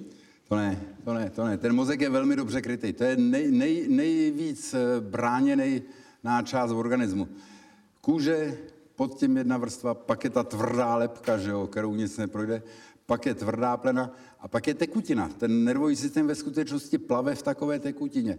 Takže jako e, to asi dřív schoříte, než vám schoří mozek, takže to ne, ale saunu ne. E, já jsem viděl nějakou telemetrii, kdy ten trouba pak hupne do té studené vody a v té chvíli má tlaku 320 což si koleduje o krvácení do mozku nebo kamkoliv jinam. Takže mozek sám ne, ten, ten je velmi dobře chráněný. Dobrý den, mají leváci na rozdíl od praváků výkonnější mozek nebo naopak? Existují mezi těmito mozky nějaké rozdíly? Předem děkuji za odpověď. Blbost je všeobecná. Takže jsou blbci leváci, jsou blbci praváci. Těch praváků je víc, protože praváků je obecně víc, ale frekvence blbosti je stejná. Leváci mají jednu jedinou výhodu, protože plnost z nich není vyhraněných. Takže oni nenutně mají ta řečová centra, která praváci mají v levé hemisféře a která při mrtvici můžou utrpět velmi značně, tak oni to tak vyhraněný nemývají. Ty, co nejsou vyhraněni leváci. Takže oni tyhle ty nemoci můžou líp snášet. To mají určitou výhodu. Zase hůř píšou, že jo, protože si to stínějí. Dobrý den, rád bych se zeptal, jak je to s regenerační schopností mozkové tkáně. Je mozek schopen regenerovat? Výzkumy na toto téma nejsou jednoznačné. Děkuji. Ale jsou. Jediný, co regeneruje, je čichový epitel. To je to, kde čichový nerv opouští lepku. Tam je to, čichový nerv a zrakový nerv nejsou pravé nervy, ale výchlipky centrálního nervového systému, takže neregenerují. Ten blbec s tím mozkem navrh už před 20 lety, že bude transplantovat celý oko. To taky nejde, protože ten zrakový nerv nezregeneruje. Ale čichový nerv, tam, kde prostupuje kostí, tak v této oblasti je patrná určitá schopnost regenerace. Ale to je všecko. Zatím nebylo nikdy nic prokázáno. Říká se, že člověk má nejvíc schopností a nejvíc neuronů ve 18 letech věku, kdy maturuje ten nervový systém a pak už jenom blbne. Jo, a, ale nejlepší jako eh, mimikry demence je postavení a zkušenost. Takže to zase máme výhodu, že jo, proti těm. Tak stále ještě se nám nevyskytne nějaký dotaz živý? Tak tamhle vzadu. Tak než doneseme mikro... A ještě, počkejte, počkejte, Počkejte, předáme mikrofon, mikrofon. nekřičte. Počkejte, počkejte, ať.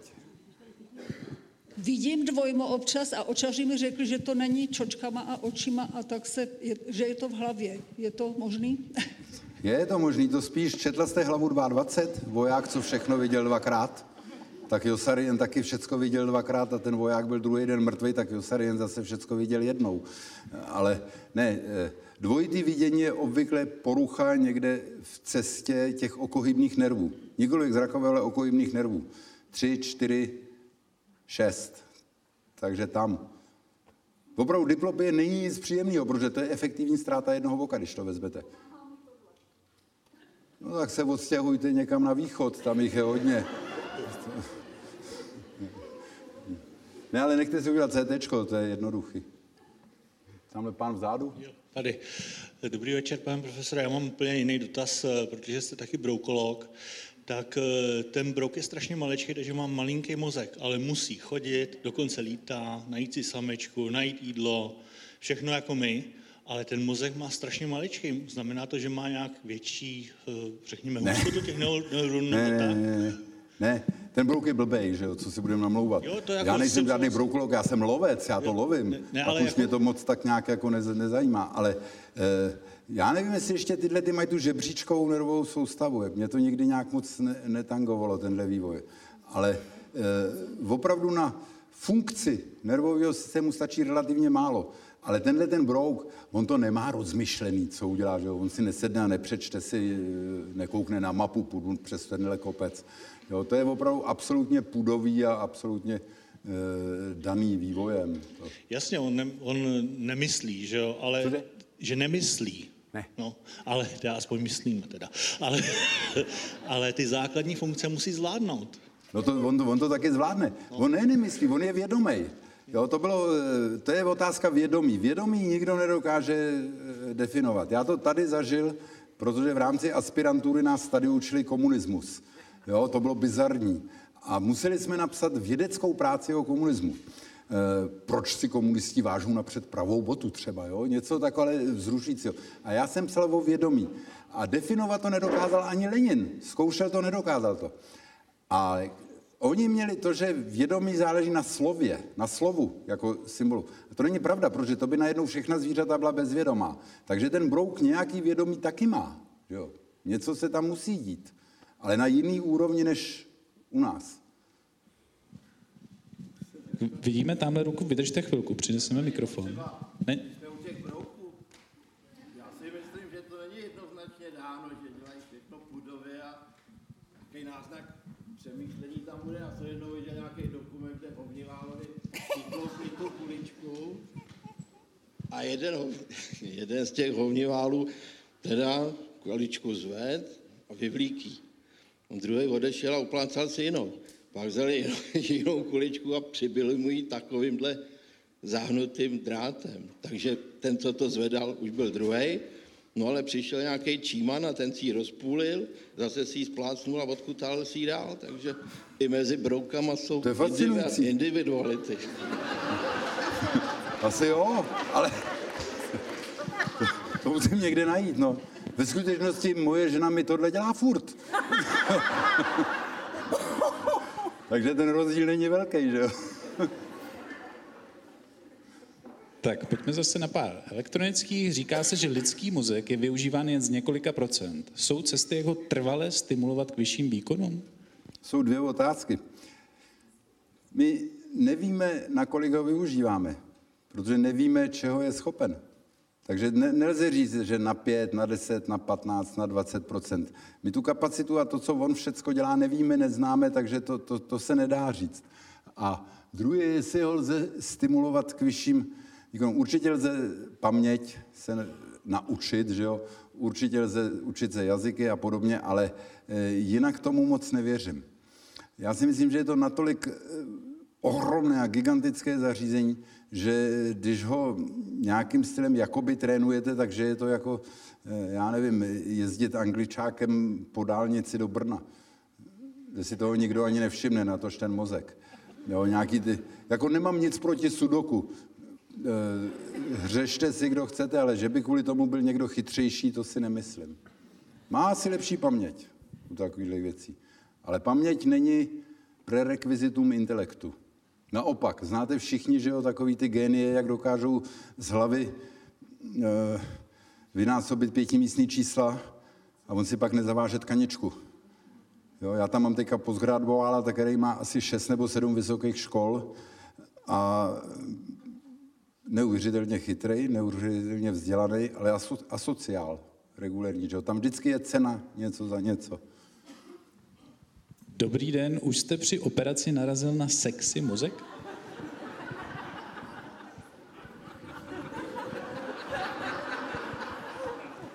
No,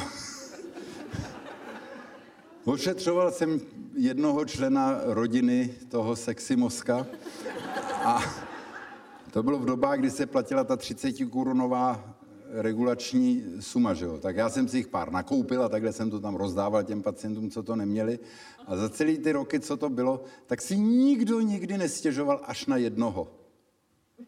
Opravdu, ten jediný řekl, že to platit nebudou. Takže sexy mozek, no, to je ambivalentní. Já řeknu, to je krásný nádor. Jo, to jsou ambivalentní emoce. Protože mně se ten nádor líbí, pro mě je to výzva, bude to hezká operace, bude to zajímavý, ten pacient může dopadnout dobře, je to nezhoubný nádor, ale majitel toho nádoru mi asi nebude souhlasit s tím, že je to krásný nádor. Co je pravdy na pozorování posmrtné aktivity mozku? To se teďka objevilo eh, v, někde v Mladé frontě, Babišově deníčku, že jo. Možná je to nějaký čau lidi, nebo co já vím, ale Eh, dělalo se to na prasatech, tak možná prasata mají nějaký jiný nebe nebo nějaký jiný eh, to, ale u lidí nikdy. Stejně tak nikdy žádný zázrak. Takové ty probouzení se z komatu po deseti letech, to je všecko eh, romanopisectví. To není reálná medicína nebo reálné ošetřování. Takže nějaká posmrtná aktivita, to je hmota, ten mozek. Když rozflákáte počítač, tak už vám taky nic neudělá. Takže když ten mozek zemře, tak pochybuju, že by byl schopen něco udělat a že by tam nějaká aktivita tam může nějakou dobu přežívat, protože ty filogeneticky nesmírně staré struktury v mozkovém kmeni a tak dále, tak ty jsou daleko odolnější na nedostatek kyslíku, nežli ty, eh, ten neokortex, ten velký mozek. Takže něco tam může být, ale to je nepraktické. S jakou největší nebo nejzajímavější anomálí mozku jste se dosud setkal? Anomálí? To, to bývaly různé ty rozštěpové vady, když už chcem, vezmeme anomály. To naštěstí už není, protože ginekologové mají testy, kdy dokážou tu rozštěpovou vadu odhalit včas ještě na potrat. A jde o to, opravdu tohle to neudělat, protože ty výsledky u těch rozštěpových vad byly hrůzostrašné a to byly anomálie, že to dítě mělo takovou jakoby druhou hlavu. Tam nebyla nervová tkáň, ale taková amorfní hmota. Eh, to byly v celku jednoduché operace, to člověk to uříz a jenom zašil kůži nad tím. Ale pak byly rozštěpy míšní, to byla anomálie a to bylo vohavné, protože ty děti všechny měly hydrocefalus, takže byly pitomé a bývaly paraplegické, protože ta mícha byla zničená. Takže eh, a anomálie není žádná operativa hezká, protože Vrozenou vadu neuděláte nevrozenou vadu. Tam jenom udržujeme a tomu pacientovi vždycky vysvětlíme, když už něco takového jdeme dělat, že za úspěch budeme považovat, když to zůstane takové, jaké je to teď. Tu poruchu, kterou máte teď, tak ta vám zůstaneme a bude ještě za pět let takováhle, tak budeme všichni hrozně spokojení. Kdybyste měl možnost získat teď odpověď na jakoukoliv vaši otázku, o které víte, že zřejmě nebude nikdy zodpovězená, jak by zněla?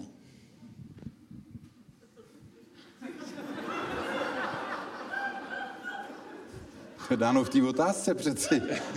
Ale nebude nikdy zodpovězena. To já nevím. To už se dostáváme do těch dogmat, že existují otázky nezodpověditelné. To já si nemyslím. Já si myslím, že nakonec se najde vždycky odpověď. Jo, jestli je správná nebo ne, to, to, to, to těžko říct, ale která z nich, no, já nevím, asi bych, by mě nejvíc zajímalo, jestli opravdu bude někdy možný propojit přímo mozek s nějakou tou technologií. To by asi mě zajímalo.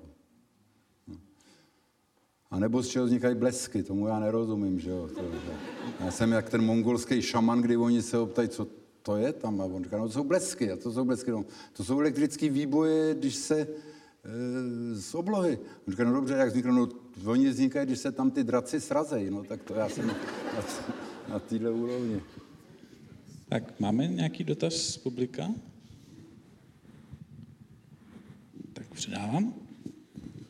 Já bych se chtěla zeptat, jestli eh, já bych se chtěla zeptat, jestli je možný, když někdo uh, prožije nějaký trauma a zůstane by to nějak na tom mozku, tak jestli se to dá nějak jakoby odstranit, nebo ne? Já vám blbě rozumím. Uh, jestli je možný, jestli když člověk prožije nějaké trauma, tak jestli, se to, jestli to zůstane nějaká stopa vlastně v tom mozku a jestli se to dá nějakým způsobem jakoby odstranit nějakou vhodnou terapii, nemyslím přímo třeba operací, aha, nebo jestli aha, je to spíš aha. dotaz pro psychiatra. Nebo... Máte psychické trauma, máte nemysl? No, myslím jo. třeba tak. A eh, jestli to i souvisí právě, s, jestli se to odrazí na té uh, mozkové hmotě. Na hmotě ne, Já se neumím tak to je, to, to, to je funkce, že jo. Mm-hmm. A uh, to je otázka paměti. Samozřejmě, když ta eh, záležitost nebo ta událost je provázená emocí, což nějaké psychické trauma je, tak se daleko víc do té paměti vtělí. To je obraný mechanismus e, organismu. Že? Když něco je pěkné, hezké, no tak na to zapomenete, že? ale když je nějaký maler, tak si to pamatujete. Ale je otázka, jestli ten mozek tu kapacitu má na to, aby si pamatoval úplně všechno, podle mě. To, to, to si myslím, to nevím. Jo, nejsem koukolík. Ale eh, vemte sny. Sny jsou bizarní situace, který vám ten mozek naskládá, prostě vy si myslíte, že nikdy nic takového nebylo, ale ten mozek to nevymyslí z nuly. On to někde musel buď vidět, číst, nebo jo, cokoliv prostě.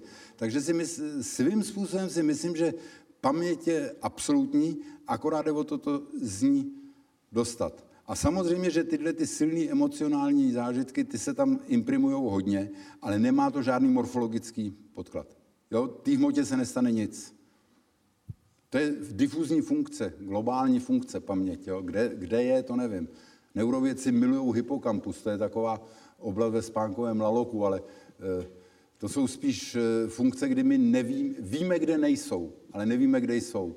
A to, kde nejsou, je to dole mozeček a mozkový kmen dolejšek mozkového kmene.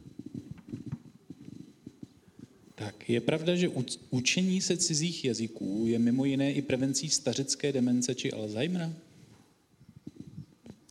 No, moc asi ne.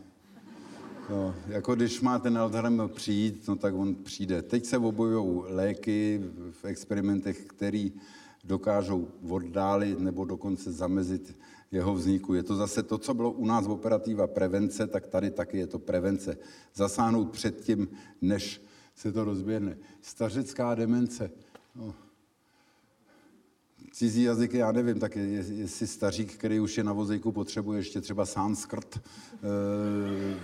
proč ne? Ať se učí, bude veselý, bude mu to jako něčemu, ale že by kvůli tomu to se vyhnul tomu Alzheimerovi, to ne lze poznat zobrazeně či snad pouhým okem dopady na mozkové struktury následkem dlouhodobé spánkové deprivace? Jaký vztah to má k Alzheimerově chorobě? Tohle jsou otázky, které jsou spíš na neurovědce, neuropsychologii, ne na mě. Já se zabývám tomu hmotou. Já jsem svým způsobem jednoduchý řemeslník. Ale eh, morfologicky, aby něco se projevilo na mozku, tak to už musí být jo něco pořádného, takže nějaká spánková deprivace ne. To tam neuvidíte. Něco jiného bude už, když to bude EEG nebo když to bude nějaký funkční vyšetření, ale určitě ne e, morfologicky. A jestli má dlouhodobá spánková deprivace vztah Alzheimerově chorobě, asi ne. Nic se neprokázalo, co vím, ale není to v oblast, kterou bych nějak sledoval, takže nechci tady mást. Jakože by ty nespaví byly blbší zase. Jsou unavený. Tak tady už jste naznačil odpověď, ale kde se podle vašeho názoru bere vědomí? No vidíte, to, to je možná ta otázka, kterou, na kterou bych chtěl odpověď. To je možná ono, protože to nevíme. Ono je, to je difuzní globální funkce eh, v tom velkém mozku. Je k tomu třeba vigilita, která je horní část mozkového kmene, mezencefalon, já nevím, střední mozek, mezimozek, já si to pletu, ty české názvy.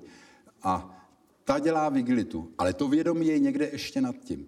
A stěží můžu najít morfologický základ, když vlastně nevím, co to vědomí je. Všichni to nějak cítíme, co to vědomí je, ale těch definic je plno, že to je filozofická, medicínská, ta je ještě nejsnažší, ale sociologická. Má třeba společnost vědomí? S největší pravděpodobností ano. Jo, takže to, kdyby, na to by mě zajímala odpověď. Kdo se zeptal? Abych poděkoval. Nahoře, na balkoně. Nahoře, děkuju. Jo, tamhle, no jo. Dobrý, dobrá otázka.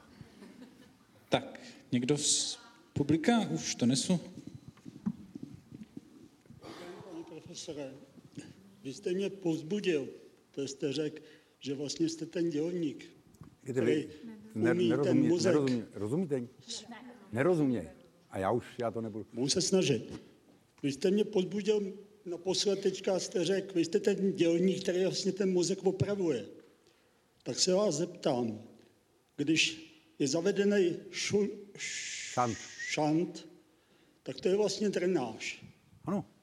A je možný, že ten šant koroduje. Cože? Koroduje. Že koroduje. Pak, jako že byste tam měl rezavý. No ne, jinak. Jinak. Když se prostě zavádí třeba, já to znám při zavlažování rostlin, když se zavlažují vlastně, aby prostě neuschly, tak tam vznikaly řasy. Já předpokládám, že tento biologický systém bude taky složitý. Může se stát, že ty, ta trubička vlastně se stane časem neprůchodnou. Může, může. Tam je 35% komplikací u zkratových operací. Jo, to je geniální e, operace, protože ta pomohla už milionům lidí. Ale je to cizí materiál do těla a komplikací je tam 35% a z toho půlka je mechanická, že ta e, chlopeň, která to vede, nebo ten ventil, ten nesmírně jemný zařízení, tak se to mechanicky poškodí a druhá polovička těch komplikací jsou infekce protože je to cizí materiál. Ale e, většinou zařve ten ventil první mechanicky a většinou e, infekci podlehne ten konec, který je v břiše, protože to je nejčastější místo, kam to dáváme. Ale v operace geniální. Jo, to jo, to jo, to jo. Ten člověk bude, začne se pomočovat, začne blbě chodit a bude blbej. Toho si v okolí všimne. On ne, že jo, demence je výborná v tom, že je ten nositel, tomu je to jedno, jo, to otravuje okolí. Takže tady taky. Přibližně do jakého věku, jestli vůbec, je mozek schopný regenerovat buňky zničené alkoholem? Ale to už jsme si řekli, to, to, to neregenerujou, ty buňky jsou pryč. A je fakt, že alkoholici, takový ty opravdu, co jsou pracovitý, co to neflákají, tak eh, tam už je vidět atrofie mozková. Oni mají daleko víc té mozkomíšní tekutiny, oni mají ten mozek jakoby takový cvrklejší, takže to poznat je, ale eh, do jakého věku? Eh, maximálně do těch 18. A to většina lidí ještě není notorický alkoholik. Později už to nepochybně nepomůže. Takže žádná pařba po přednášce? Ne, Jaké jsou rozdíly mezi mozkem mladého a zralého člověka? Co je zralý člověk? A co je mladý? Aby jsme nebyli jako nekorektní, že jo? Eh, Ta mozková tkáň se ani neliší. Když přijdu na sál a ta hlava je otevřená, tak já nepoznám, jestli operuju 20-letého nebo 60-letého. Ten zlom je někde kolem 70. pořád se říká biologický věk, eh, že křepký osmdesátník, eh, na kole jezdící devadesátník. Tak úplně pravda to není. Ten zlom je kolem té sedmdesátky, kdy ty e, reparační mechanismy, a to není mozek, ale všechno ostatní už nejsou tak dobré. Ale e, ten mozek pořád bude vypadat stejně, snad bude trošku atrofický. Na čem to bude vidět u starších lidí, je na cévách. To, jak jste tam viděli to aneurizma, tak ta karotída, ta krkavice, ta bude bílá, protože ve ní bude usazený vápno, ateroskleróza. Ale na tom samotném mozku ani ne. Dobrý den, jak často uděláte chybu a jste opatrnější s věkem? No tak určitě jsem opatrnější, to, to, to, to, to je nepochybný, to je zkušenost, to, to není o ničem jiným. Ale jak často to, to a ne, když vám řeknu, že denně, no tak uh, se rozutečete, když vám řeknu, že ji nikdy neudělám, tak je to blbost. Samozřejmě, že ji udělám, ale jde o tu frekvenci. Ta by měla být hodně malá.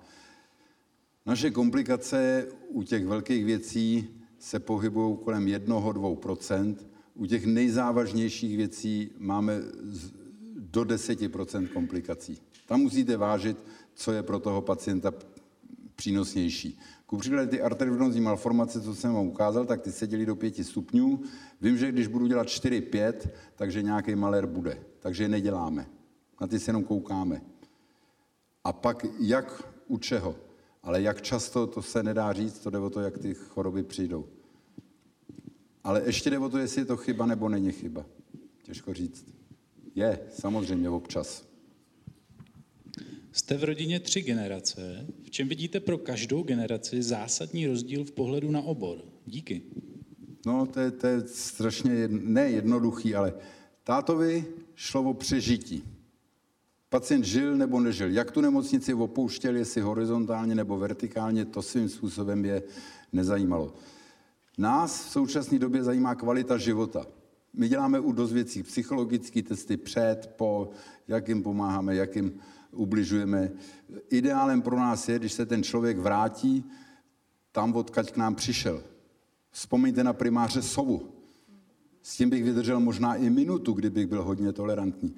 On tam v jednom rozhovoru říká, že chirurgie, byl ortoped, že jo? Má tu zázračnou vlastnost, že člověka mění jednou zásadně a provždy. No to je hrůza. Jo, to je opravdu hrůza hrůz, to je Mengele, tenhle ten člověk. Já toho chudíka znal, on se za to styděl. On říkal, to mi napsal Dítl. Dítla jsem taky znal, jeho dcerou jsem chodil jednu dobu. E, pak jsem ji opustil kvůli nějaký Meklový, protože ta byla vyvinutější. A e, jak to ten Dítl tam napsal, nevím. Ale to je přesně to, co nesmí být. Ten člověk pro nás je tak, aby se vrátil tam, odkaď k nám přišel. Když dělal raketového inženýra, tak aby dělal raketový inženýra. Výsledek, dobrý výsledek je, když zahradník dělá zahradníka. To je fajn, že jo? Ale když univerzitní profesor dělá zahradníka, tak je někde něco špatně. A pro toho mladého mýho to budou ještě jemnější neuropsychologické e, dopady toho, co dělají. Oni budou operovat míň, nepochybně, protože budou, bude víc těch alternativních technik, ale budou mnohem opatrnější, protože budou snižovat ty rizika komplikací a budou víc koukat na tu neuropsychologii, kterou my děláme zatím spíš jako koníčka. Dobrý den. Už jste říkal, že mozek nejde natrénovat, je ale možné ho naučit určitý nový způsob myšlení, například takzvané logické, matematické myšlení a tak dále. Děkuji. To nevím.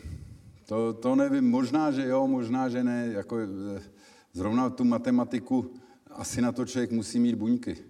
Teď jsem včera někde četl, že kvantové fyzice rozumí na světě asi pět lidí. E, jo, tak eh, já určitě ji nerozumím, že jo, to, abych byl šestý. Ale jestli se, určitě jde naučit plno věcí, ale jestli zrovna třeba abstraktní matematika nebo kvantová fyzika, to nevím, to asi ne. Víte čipy, pak budeme všichni umět kvantovou fyziku. Tak, teď to byla bitva mezi otázkami. Jaká je pravděpodobnost toho, že mozek bude v budoucnosti schopen života delšího než 130 let? Mozek sám? Bez toho těla? Ne, tam eh, ty buňky, všechny buňky lidského těla mají naprogramovaný, jak dlouho budou žít. A ten limit je opravdu spíš někde kolem té stovky, ne kolem 130. Jo, takže e, jestli se nám někdy podaří tuhle ten program změnit, tak to bude ohromná revoluce, kde bude trošku diskuze, jestli je to smysluplný. Tělo bude chátrat, mozek sice bude žít, ale nebude tak e, výkonný.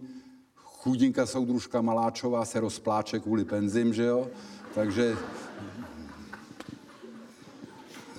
těch 130 určitě nemá, nemáme naprogramováno těch 130. Opravdu tak někde kolem té stovky a ono to asi stačí. Víte něco bližšího o stavu Michaela Schumachera, aktuální stav predikce vývoje? Mě Schumacherovic rodina nepověřila, eh, abych informoval českou veřejnost o jeho stavu, takže bohužel. Co si pan Beneš myslí o koronaviru a poprasku kolem něj? No, černá smrt vypadala jinak, že jo? Je fakt, že my máme dobrou historickou zkušenost, protože černá smrt se zastavila u eh, Chebu. Jo, Evropa zařvala, my jsme se zasměli dobře, proto byl Karel IV. tak asi taky tak úspěšný. To musel být jeden z faktorů. Proč, to nevím. Ale infektologové nebo epidemiologové definují epidemii jako 15 onemocnění na 100 000 obyvatel eh, toho daného místa. Ten koronavirus, já nevím, kolik to je, 8-9 tisíc, asi na, na 30 milionů. To zdaleka tohle to nesplňuje. Na tom koronaviru je zázračný to, že je to nový zvíře. Úmrtnost na chřipku normální naší, to, co teďka máme epidemii, je asi 7%. Na tuhle tu věc je to asi 2% nebo 3%, tak nějak, jo? takže e, to se nedá srovnávat. A nepochybně na chřipku, která nám sem chodí, se strašně blbě dělají vakcíny, protože ten virus mutuje.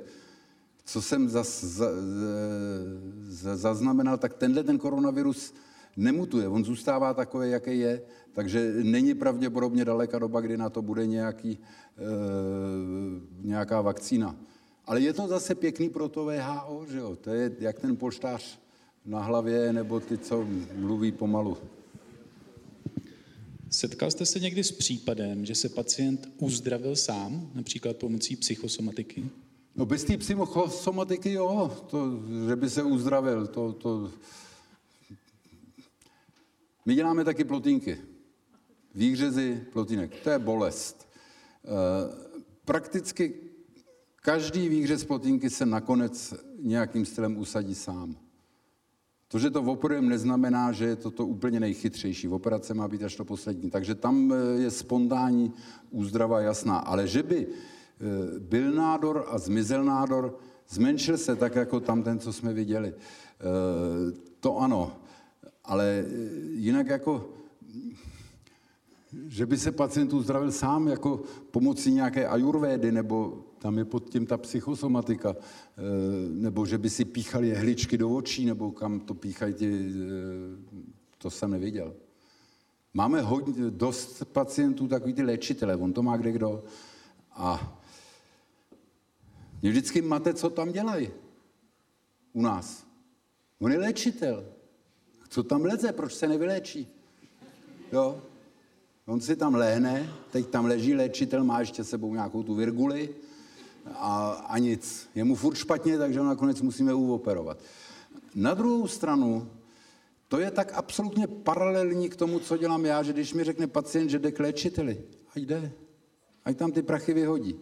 Ale ať přijde na tu kontrolní rezonanci, kdy chci já. To ať nezanedbá.